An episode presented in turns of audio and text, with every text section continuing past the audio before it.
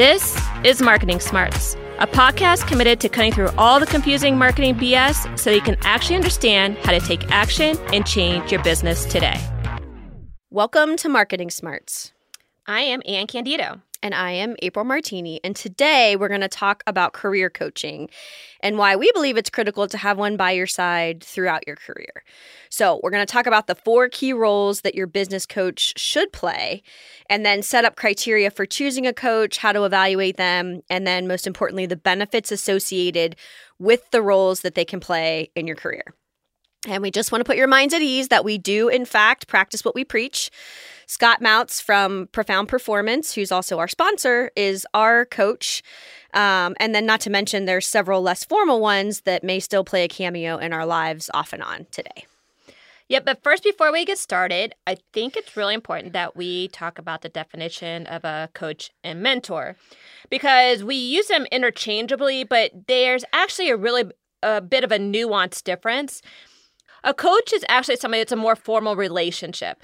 All right. So it's somebody that you're actually probably hiring, you're paying money to, and they're offering you a service in order to provide this guidance. A mentor it is usually a less formal relationship. It may be somebody that you know from a different life. It might be somebody outside of your current function. It's somebody that you might meet more casually in order to get uh, any kind of feedback or advice, but it's probably not somebody that you're paying. So these can overlap some, but it's really important to kind of understand a distinction because the expectations that you have of a coach and a mentor are a little bit different. And so we're going to talk about that as we go through this. All right, so with that distinction, we'll move on to the four roles your business coach should play. And the first one here, which I will take, is your coach as your therapist. So they're really there to lend an ear and really listen and hear what you're saying and to Anne's previous point about difference of coach and mentor, because it's a more formal relationship, they're on the hook so that things don't get out per se. So they're not talking to other people about what you talk about in your sessions. Therefore, the therapist uh, role you can be vulnerable with them because you're not worried about things getting out there. And honestly, the higher you go in your career, the harder and riskier it can feel to be vulnerable because of the power and the presence and the circumstances of all that you're responsible for in your role.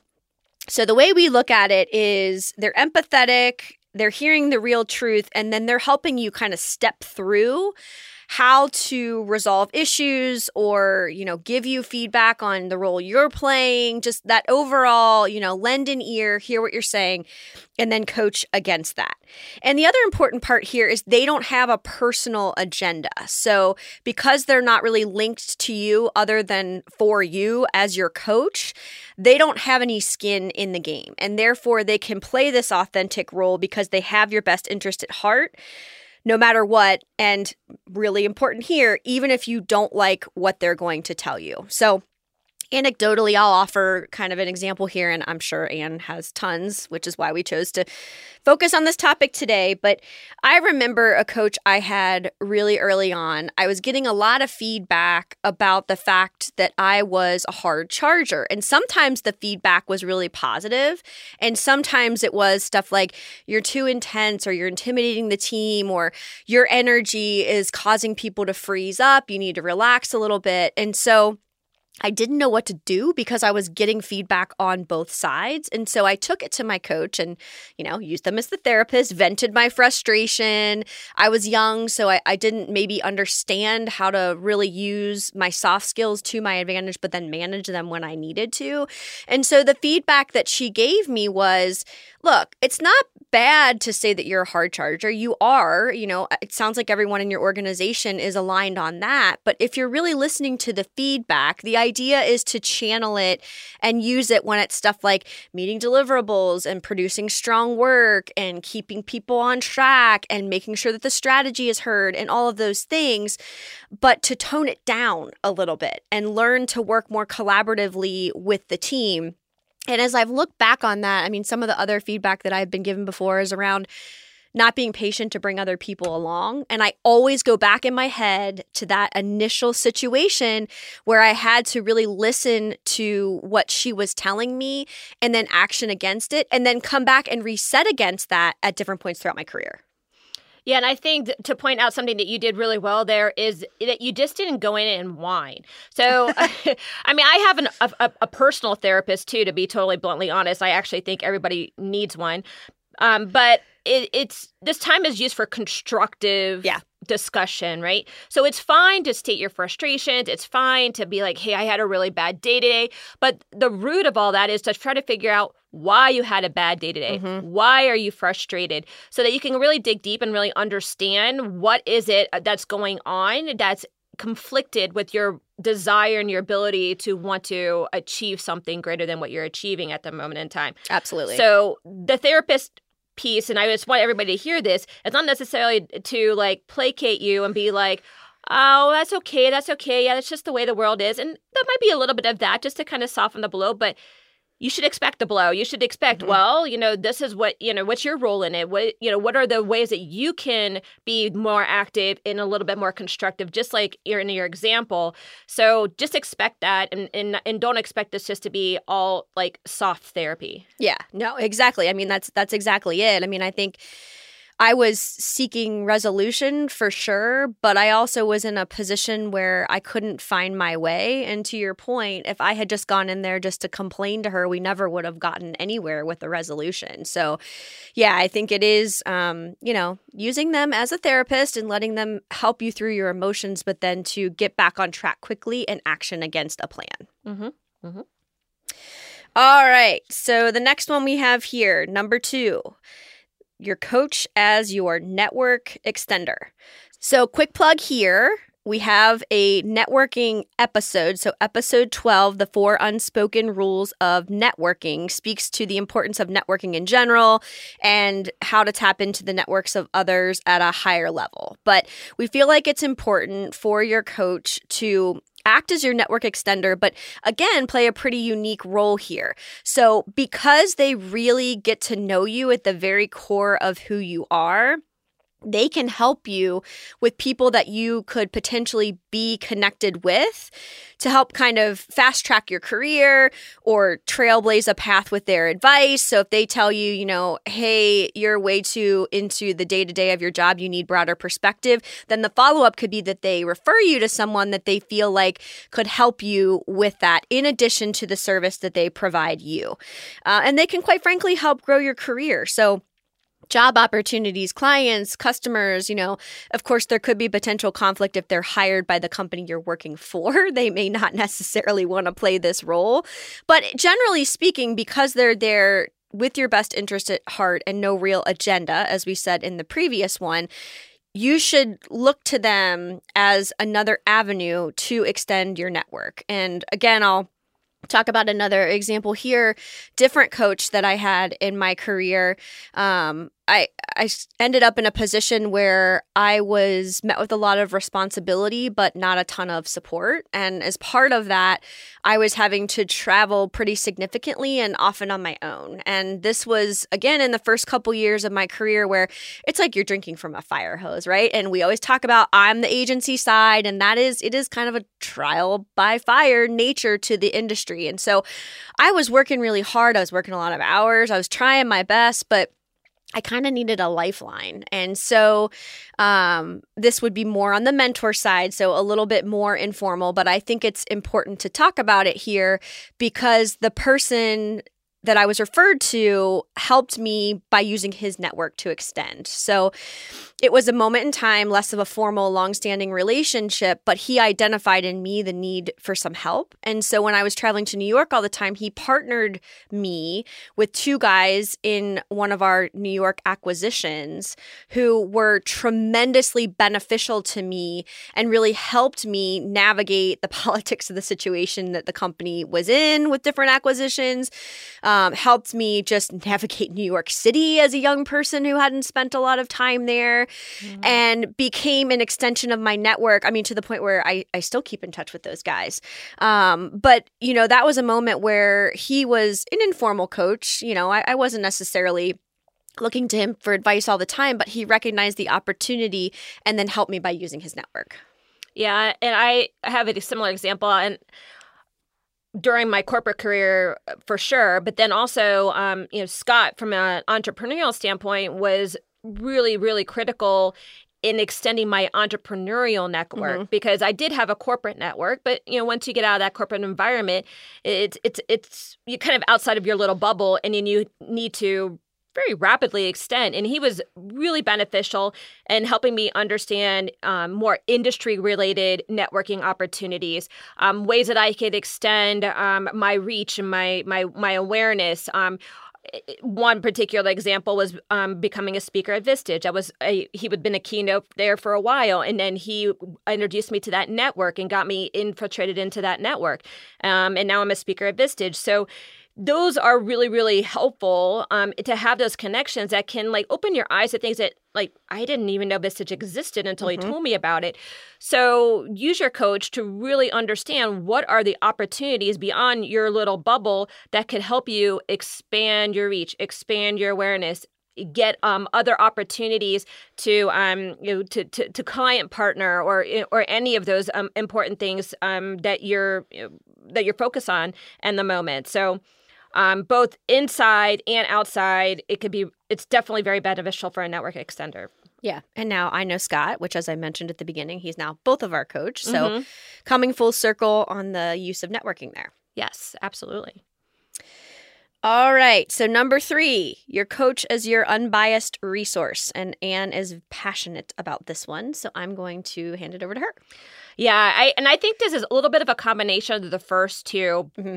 um, to some extent because we mentioned how important it is to be able to be vulnerable in these conversations and you really need a resource that is not going to impact your career in order to be vulnerable. So that's why it's so important to pick somebody who has an unbiased point of view and really doesn't have a stake in that moment. Now, it seems a little weird to say that, like, because they do have a stake, as you have said, April, in helping your personal growth, but they really don't have a stake of whether or not you get promoted or whether or not you get that role, or it doesn't impact them personally. It impacts their desire to help because when they can help you, it helps their business, mm-hmm. right? But it's a different kind of um, help, and so in, in, and the reason why that's so important is because they are going to be able to give you that third party kind of outside in view of what nobody else is going to be able to give to you because they are too close to it. Like I said, your your um, pursuit is with truth and within that, you need to build that trust. So you should expect that your coach is going to be equal parts cheerleader and equal parts butt kicker, mm-hmm. like we said, right? And within that, you really need to take a listen for what they are telling you because initially it may feel like hey um, well they just don't get the situation i'm in mm-hmm. so you know you might be really quick to disregard it because it's like well they just don't understand the nuances they don't understand the politics they don't they actually understand it probably a lot better than you think they do. And they've seen it in a lot more different places than you're in. So listen for that unbiased feedback because within it is insight and nuances and really great nuggets of, of knowledge that you can then pull in and be able to show up differently, be mm-hmm. able to impact those challenges that you're seeing, and then be able to, to to put those into action and practice them. Yeah, and I actually just gave this advice to someone that I coach today, which is the idea of if you are working for a business, that is 40 plus hours of your week you cannot possibly be unbiased in your view about what is going on, which is where the coach becomes so important. And that's the role I was serving for her. And, you know, Anne makes the comment all the time that you can't work in and on your business at the same time. And so that's what we're referencing here with the unbiased resource. And, and I think what she says is so spot on, which is if you don't see a direct connection right away, you might think they don't really understand, they don't know, I'm not sure this is the right coach, all of those types of things. But where I've seen it succeed and where I've had personal success in the past is when you can get to know each other well enough that you move past those more functional things and then you get advice that really permeates any type of situation. And because they are not biased in the situation of being your coach, they will naturally see it differently and most times more clearly than you ever could because you're right in the middle of it. Yeah, and that's what personal growth is all about, mm-hmm. right?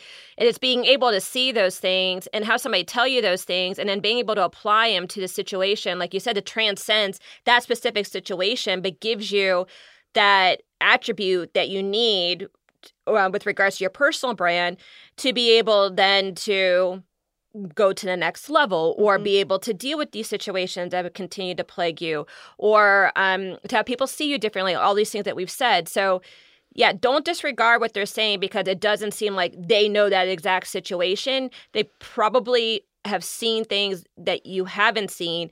And because you're so close to it your perspective and your lens may be a little skewed. Yeah.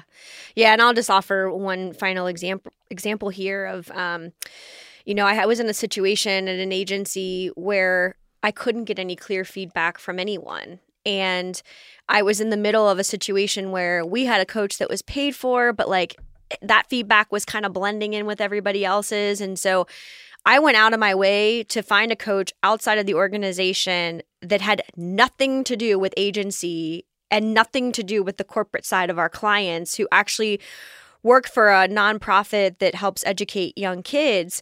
And I purposely asked her, and, and her initial response right away, because she wasn't a professional coach by nature, but was, I don't know that I can do that because I'm not in your industry. And I was like, yeah, but you coach every day as part of your job, right? You're paid to coach. And so I tapped into her and it was amazing what would happen when we would get into situations and, you know, really talk and she got to know me really well where she would give me a perspective completely different than anything I had ever heard. And that's exactly what I needed at that point in time in order to be able to address the situation I was in where I just felt like it was murky and I didn't know what to do next. Mm-hmm, mm-hmm. All right, number four. I'm also going to pass this one to Anne. Your coach as your accountability check.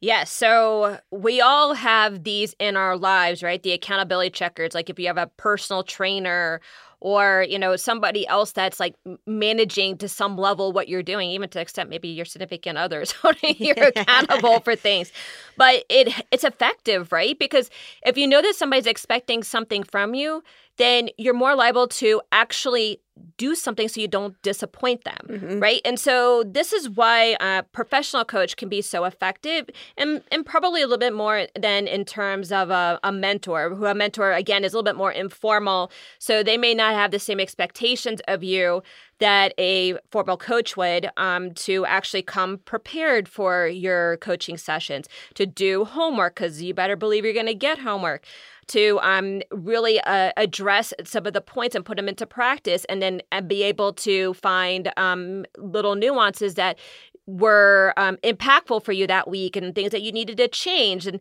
so those things are really really important if you want to grow. If and that's what's the point of this because i think a lot of times too sometimes we um we get in these coaching situations again in a, in a, in the context of therapy it makes us feel really good to like vent in you mm-hmm. know in in in like share and have somebody commiserate with us. But then we sometimes don't want to go do anything about it right? We just want to share that makes us feel better but then it's like nothing ever changes right? So the coach should be making you feel a little bit uncomfortable into the context that you need to really like invoke some change. So expect that there's going to be a more formalized structure, um, especially with regards to fees, meetings, goals, process tracking, success metrics, planning and personal development. Again, all of this is, should be mapped out by your coach. It may feel a little formulaic, it may feel a little cold, but it's all in the attempt to make sure that you are processing through what they are telling you, you're putting that into practice, and you're trying it out, mm-hmm. right? Yeah, and I think that is so hugely important because sometimes, and you, you heard Anne say this, but just to put a finer point on it, you expect miracles to happen in your sessions.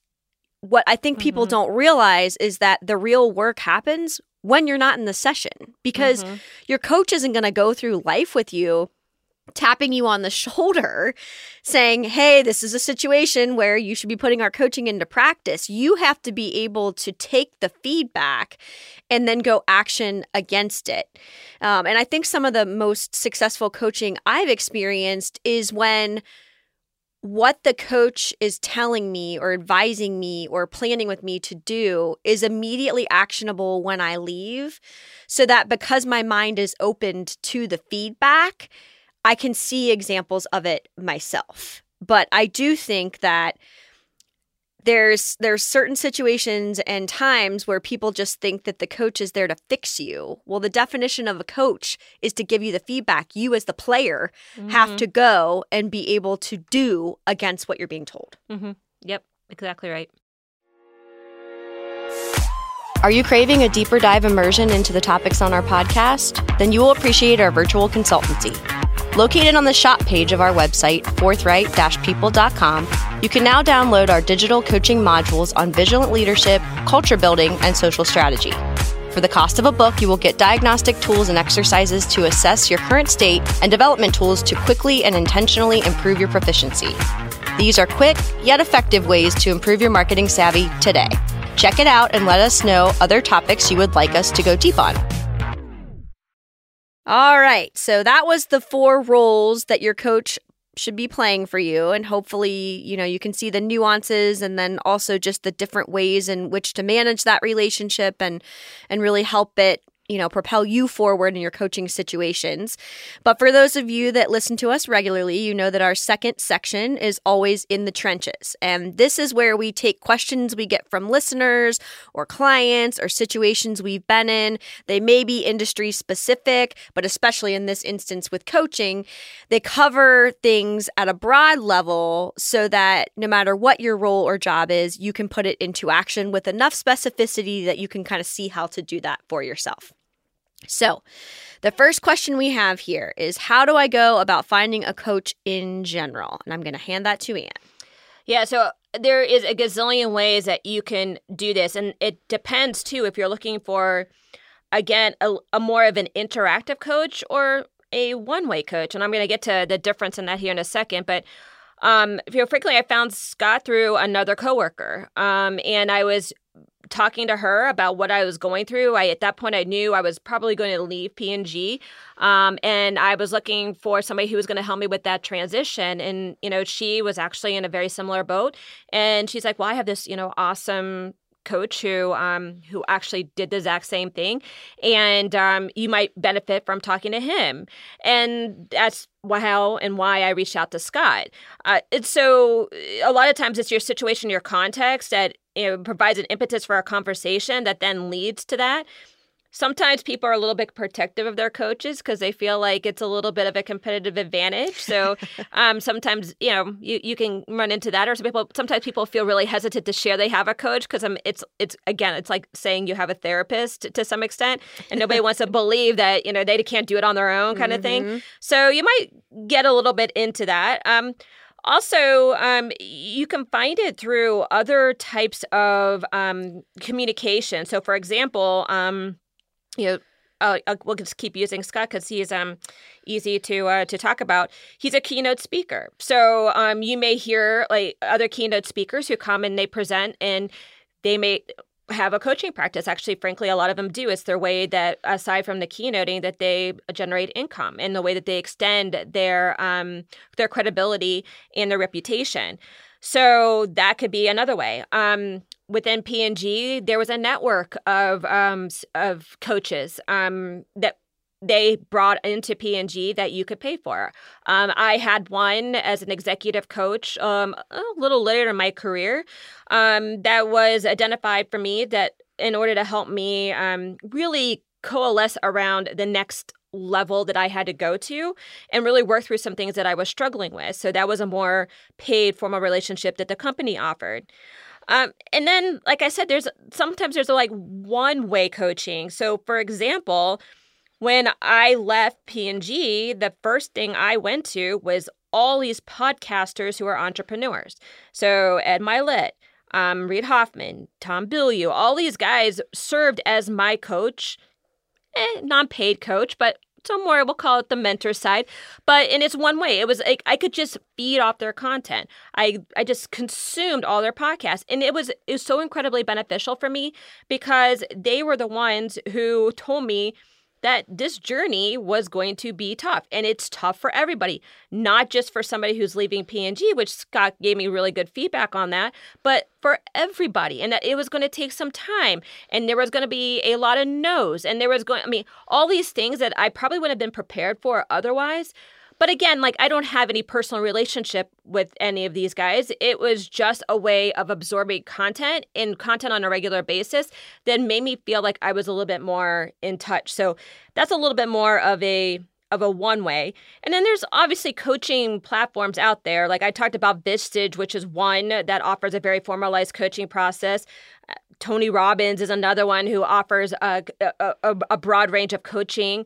So if you're interested in those sorts of things too, you can go and you can maybe try a session. You can um, you know sit in and you know see if there's something that you like, and then you can choose to take that even further. So it starts as like a little bit of a one way, and then it could transcend uh, into something that's a little bit more intimate. So that's just a few ways, but there's so many different ways. Yeah, and I, I would say too that you hear Anne say how to do it. But the whole point of what she's saying is y- you have to proactively do it, right? So, and you also have to do it when the needs surface for you and be able to self identify that you need further advice. So, one of the things that Anne and I do regularly because we're not part of bigger organizations anymore is she's more of a podcast fan, I'm more of an audible book listener but we both have our people that we like to listen to and follow um, but then there are different reasons for those people so like for example rachel hollis for me is more of a i identify with her from perspective in life right mm-hmm. patrick lencioni is a writer that i attach to because he grounds all of his principles whether it's leadership or culture or whatever of organizations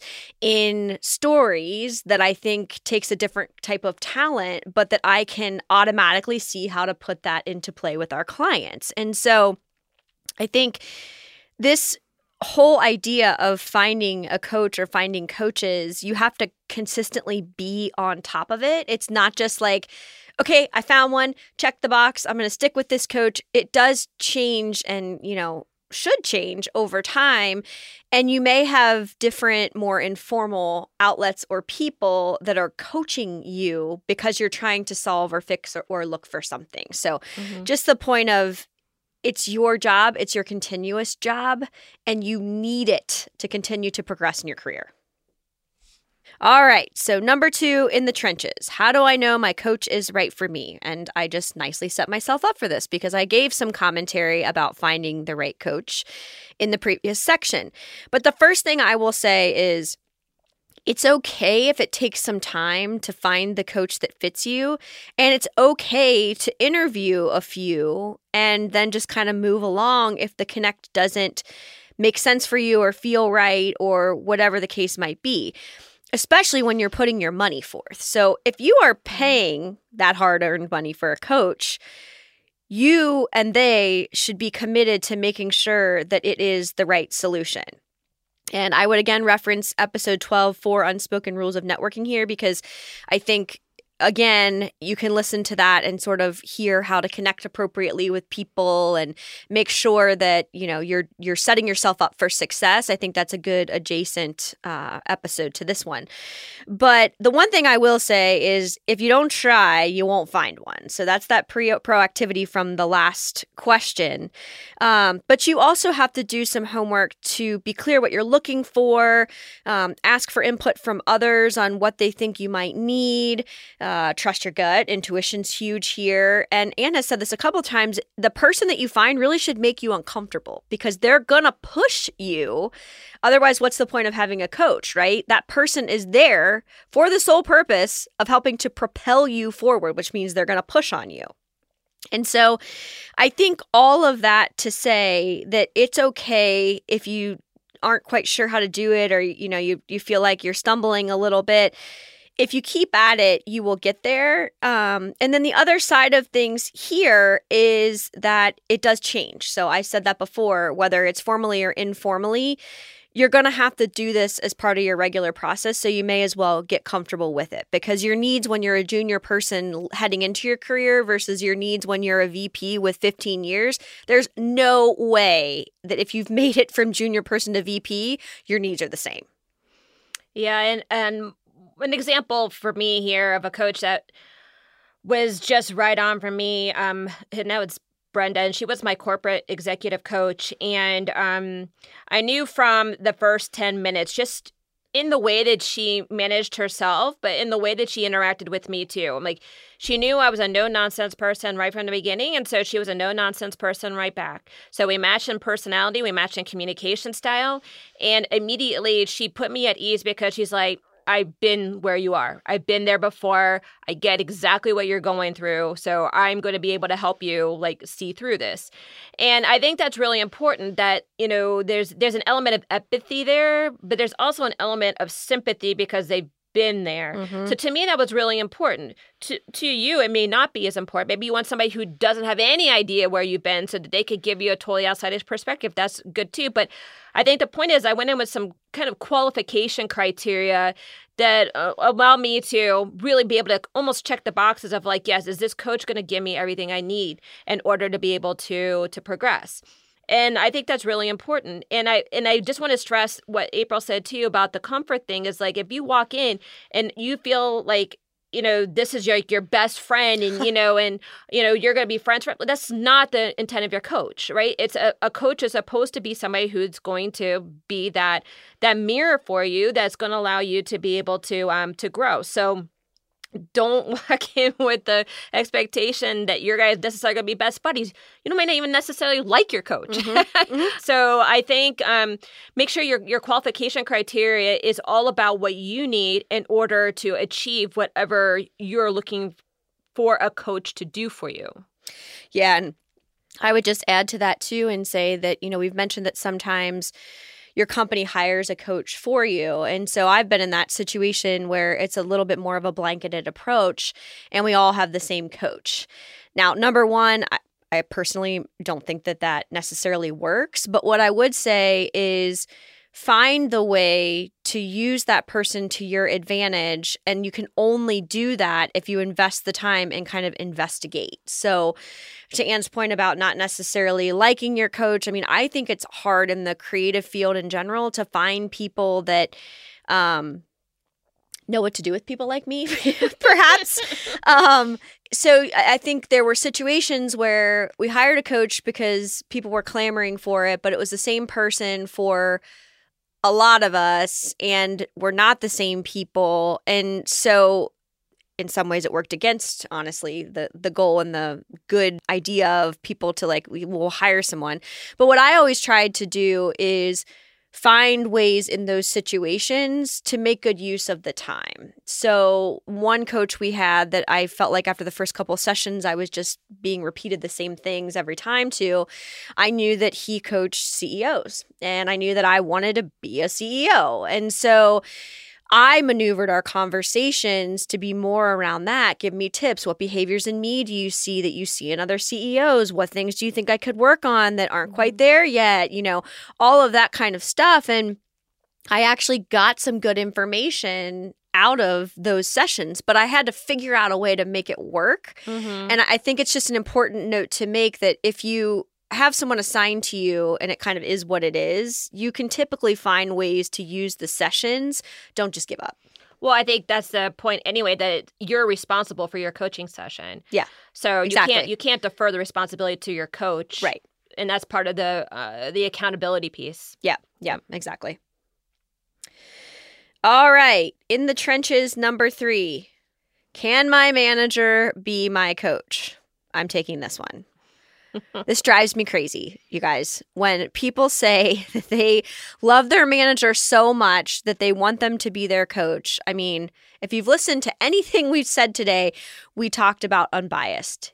It does not get more biased than that because you work for the person. So, no matter how wonderful and great they are, no matter how much you love them, they can't be unbiased in your feedback if they are responsible for your productivity as an employee of the company where you both work. And I've seen people do this for a variety of reasons, either as a cop out or they're uncomfortable going to look for a coach to all the points we just made, or they genuinely really love their manager and they're learning a lot from them. It's fine to like your manager. In fact, it's a great situation when that happens. But that person is solely responsible for their own career, not yours.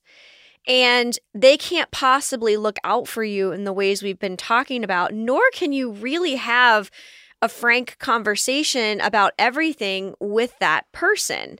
And so we really adamantly state this one that you cannot nominate your manager as your coach. Also, this applies to being on the lookout when you potentially tap people within your organization. Now, if it's a paid situation, uh, that wouldn't be allowed to happen anyway because you can't be doubly paying someone that works within your organization. It doesn't work that way. But if this is like, you know, we don't have the budget necessarily to pay for a coach right now and you're trying to seek someone out, you have to be careful when they're within your organization. I mean, back to the manager reference, what if they're best friends with your manager and you share something you don't like about your manager and they're more loyal to the manager? That has the potential to get back to them. Or even if the person would never go back and tell the person, in your head, you'd have to have the idea of like, oh shoot, I picked this person, but their BFF is my manager. And so one of the, you know, things I can't ever talk about is my manager, which therefore limits the coaching right off the bat.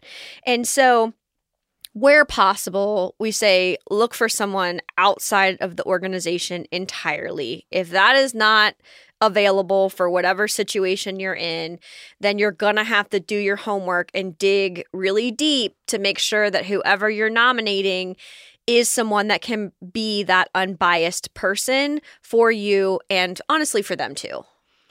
Yeah, and I think you bring up a bigger point, which is you need to be very careful with who you share information with, especially if yeah. you're going to be vulnerable. Yeah. Especially if you have issues with people, especially if there's conflict. Yeah.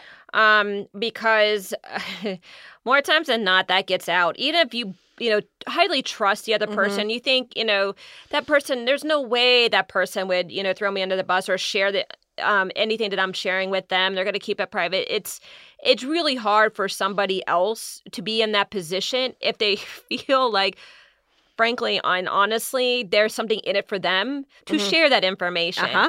so I, it goes to the unbiased piece it goes to the fact that um, especially within your organization you know the the personal interest you know trumps a lot of other um, other interests we'll just put it that way. Mm-hmm. um, and you know a lot of the conversations you're going to want to have with a coach or a mentor is going to be about your manager mm-hmm. right? So it's really hard to have that. And now that's not saying that you shouldn't have feedback sessions with your manager. Oh absolutely. And but they should be again more formally set up so that you can understand how the feedback is structured. You can understand what the actions you need to be taken. So we're not saying that you should never have any feedback sessions with your manager, but your manager isn't the person you go to for your general ongoing coaching that you can be very vulnerable with.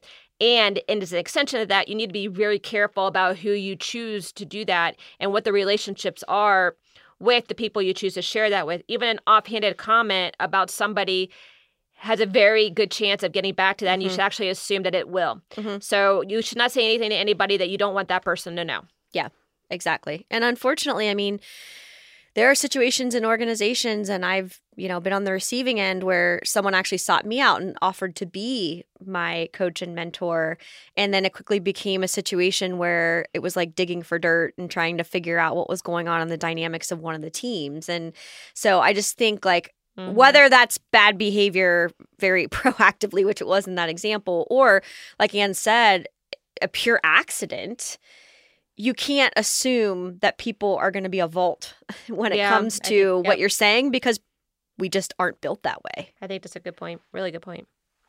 Moving right along here, number four. How do I break up with my coach? And I'll let Anne lead this one. Yeah, and it, it it's going to happen. Yep. I mean, like you said, April, early on, that you know, you grow, your um, environment changes, your industry may change, um, you may you know get promoted, and you just outgrow people, and that's fair to say. You outgrow businesses too. We've had a lot of that conversation. So th- it's there's going to be a time where it's going to be time to break up with your coach and or a a mentor and that's totally fine. So just want to say that's totally fine. You don't need to feel guilty. You don't need to feel like you're going to hurt their feelings. You're not going to to don't feel any of that stuff because really when it comes down to it this is about you and this is about the time that you're investing um, into your own personal growth. And when you get to that point that you're feeling that you also don't want to waste the other person's time either. Mhm, Absolutely. So there's a few th- ways that you can put some process in place so that you can honestly have that conversation. So first of all, a lot of coaching um, contracts are time based. So Mhm. they'll coach you for a few months um, or so many sessions. Have that because that gives you a way out. So if you get through, you know, your six months, it's like, well, you know, I'm I'm feeling good. Um, you know, I think I'm going to go try this, and you know, I might be back, I might not be back, but it gives you like an out, right? Mhm. So that's one way.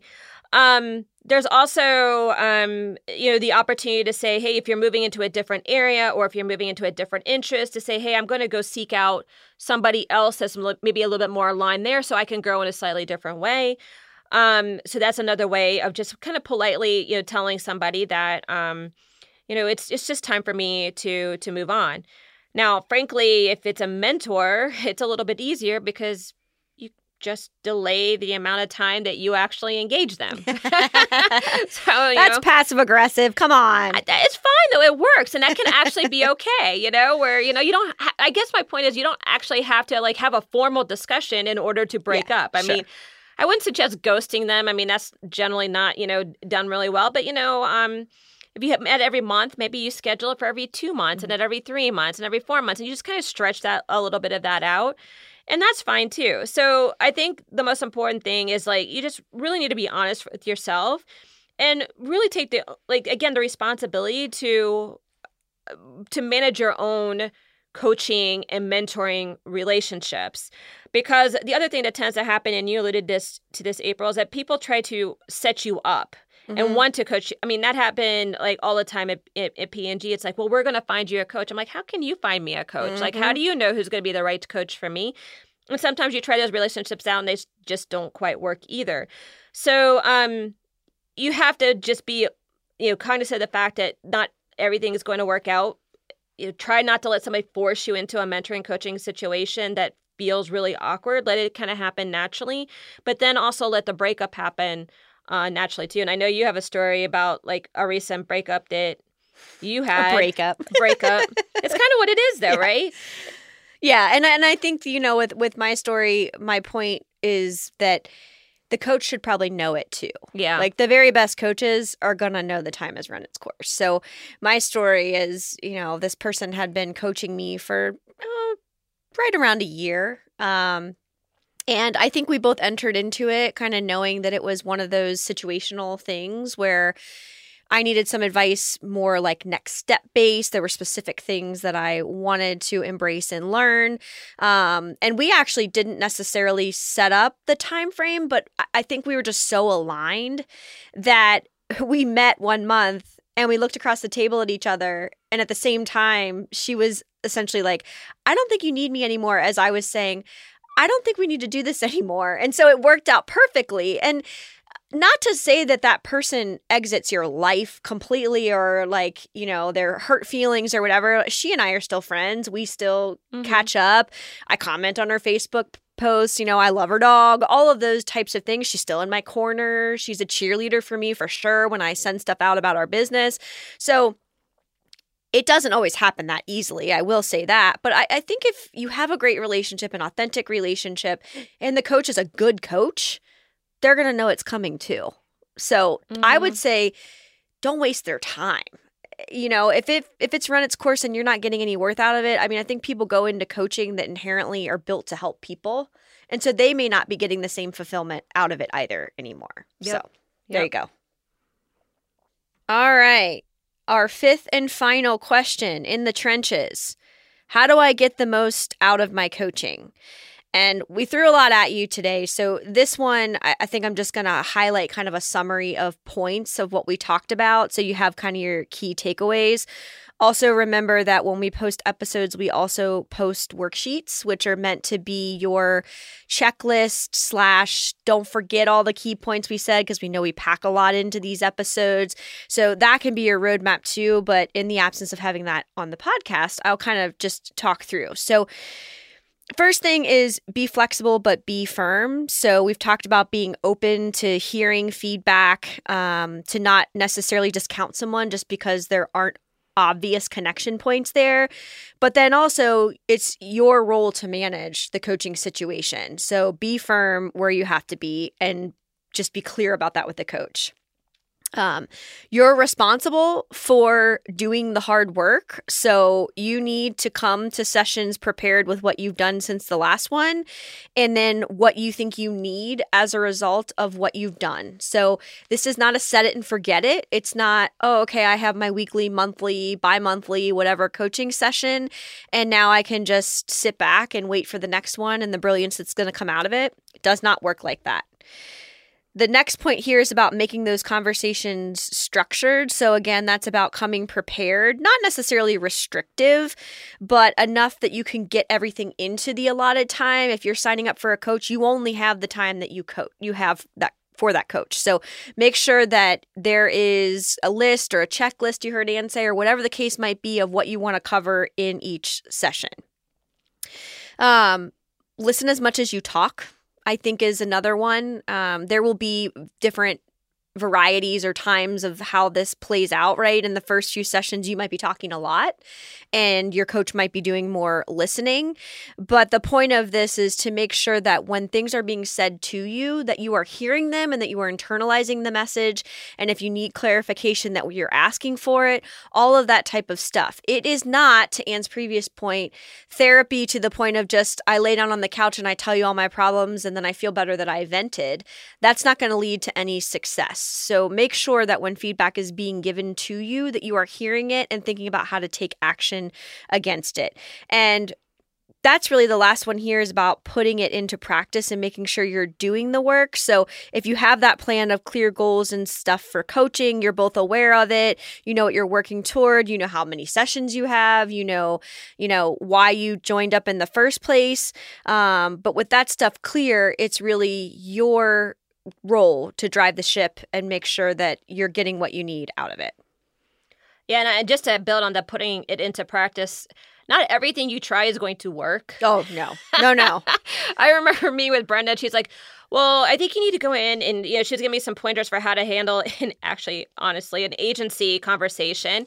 And Ironic. um, I tried it and it went miserably. I mean, it was it was miserable, and it was like because it was a little out of character for me, and it was a little bit like playing too much into um a side that you know I, a little bit more of the edgy side that actually I was I was trying to like round out, but I was trying to be more clear as opposed to um trying to hedge around it, which we talked about that a lot um previously in our corporate agency discussion.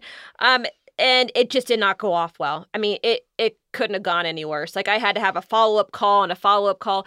And I went back and I talked to Brenda. I'm like, yeah, this went really poorly. And, and so we had a conversation about that. She goes, okay, listen, like this part worked, this part does not work. And we had to reframe it. So then when mm-hmm. I went to have the conversation again and try it again, it actually worked much better that time. But if I was just going to get stuck in the fact of like, you know, I'm not going to try anything, and you know me and April big test and learners, then you're not putting it into practice, and there's really no point in doing the coaching and mentoring. If you're just going to stick with what you are, you know, what you're doing and and what is in your mind that you think you should do, it's just there's just no point. So try it. It's not all going to go well.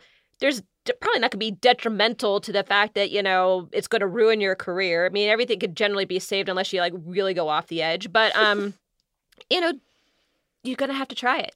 You're just going to have to see what people's reactions are and then ask people for the reaction. I tried something new. How did that go? Mm-hmm. mm-hmm. and they'll tell you.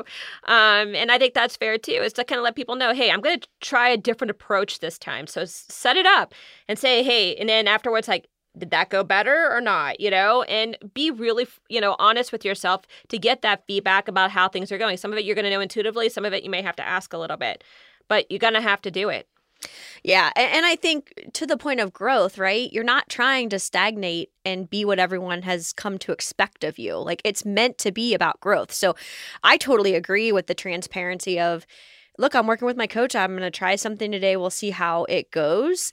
Um, but also to Anne's point, I mean, your therapist isn't or your therapist, there we go, your coach, your therapist too, is not God. It's not like they can predict everything that's going to go at every single moment and how it's going to unfold and all of that. I mean, it's coaching. So it's not necessarily where you're going to pull it off exactly right because you are trying something new. You are trying to grow.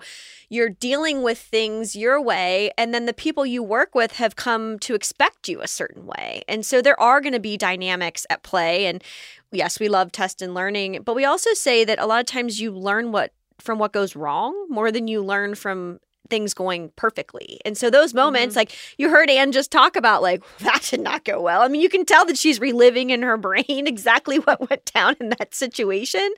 And sometimes that can be more powerful than getting advice, going and doing it and being like, oh, it worked. It might not have actually been so great. It just was, you know, maybe you it was passable or, you know, that sort of thing. Well, I think the thing that, that came from that too is that um, I had her come to a session I was leading with the agency. So then I was like, hey, maybe you need to meet mm. my mm-hmm. you know, some of these this dynamic and see this dynamic for yourself and, and actually see the personalities. And what she did. And I told my agency, I'm like, hey, this is my coach. He's gonna come, she's gonna sit in. And it was great because then she could see it from that perspective mm-hmm. and then she was um was able to like fine tune it to the uh, to a quicker mm-hmm. point now mm-hmm. going back to my previous point where i'm saying like you know it's it's it could still work if they don't ever do that. Like they don't need to be and understand your day-to-day business to the t yeah. like you do in order to be effective. But in that certain situation where i was like i really think you need to see the dynamic that's going in and seeing how i am being personally eh, for something that i'm not quite seeing because i felt like i had a blind spot that i needed her to point out to me. So that worked for us in that situation. But again that's another way you get something out of your coach. It's like it doesn't have to be the traditional hey we're going to sit across from zoom or hey we're going to sit across from a desk. I mean bring them into your life. Mm-hmm. Um, but that, of course, means that you have to be a little bit vulnerable uh, with the people around you to say, I want to get better, and uh, this person's going to help me do it. Yeah, exactly. Yeah. And and I mean that's another proactive approach. It's not necessarily I mean we're saying it's not cookie cutter at yeah. all by any means nor should it be. So try things out, do what works for you, but again, be open and know that things are going to happen, mistakes are going to happen and you're going to have to change course. All right, so that is our in the trenches section. So we started today with the four roles your coach should play. We gave you some real world examples, and hopefully, you got some information on how to really put your coaching into practice. And typically, our third and final segment for those of you who listen to us regularly is a brand or an example or you know someone we really admire that does coaching well but we've put a lot of those out there for you today and we've given you examples of what we've experienced. And so here we're going to put in a shameless plug for ourselves. I mean, part of the reason we started this partnership was to get into coaching more formally. So, taking everything we've learned, experienced, just like the other aspects of our business, and putting that into practice. So, you heard us talk about things that we experienced over the years and some anecdotes of people that we've coached.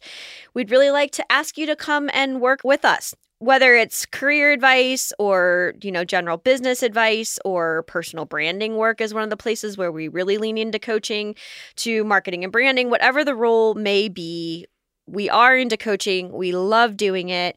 We've learned a lot from the things that go well and not so well. So come see us. And if you mentioned that you heard about coaching on this podcast, we will give you a free 30 minute consultation. So there's your incentive to come talk to us today. Yes, and also we do we could do it in a bunch of different formats too. So we could do it one on one. We could do small teams. We actually have a series of webinars as well that um, address a lot of these issues. So that's again, as we talked about, an easy way to kind of sense out if the coaching is right for you, if this or if we're the right coaches for you. That might be a really easy Mhm. way of really getting to understand like what we are about, what we do, and how we can help. Yeah, absolutely. Really good point. And especially given COVID times, right? We have to be more flexible now than ever. So happy to work with you and hope to hear from all of you soon. And with that, go and exercise your marketing smarts. Still need help in growing your marketing smarts? Contact us through our website, forthright-people.com. Mention you heard about us here, and we will give you a free 30-minute consultation. You can also share any topics you want us to cover, which helps us give real-world support to our listeners in real time. And if you learned something impactful, please share with a friend and don't forget to leave a rating and review on your favorite platform. Now, go show off your marketing smarts.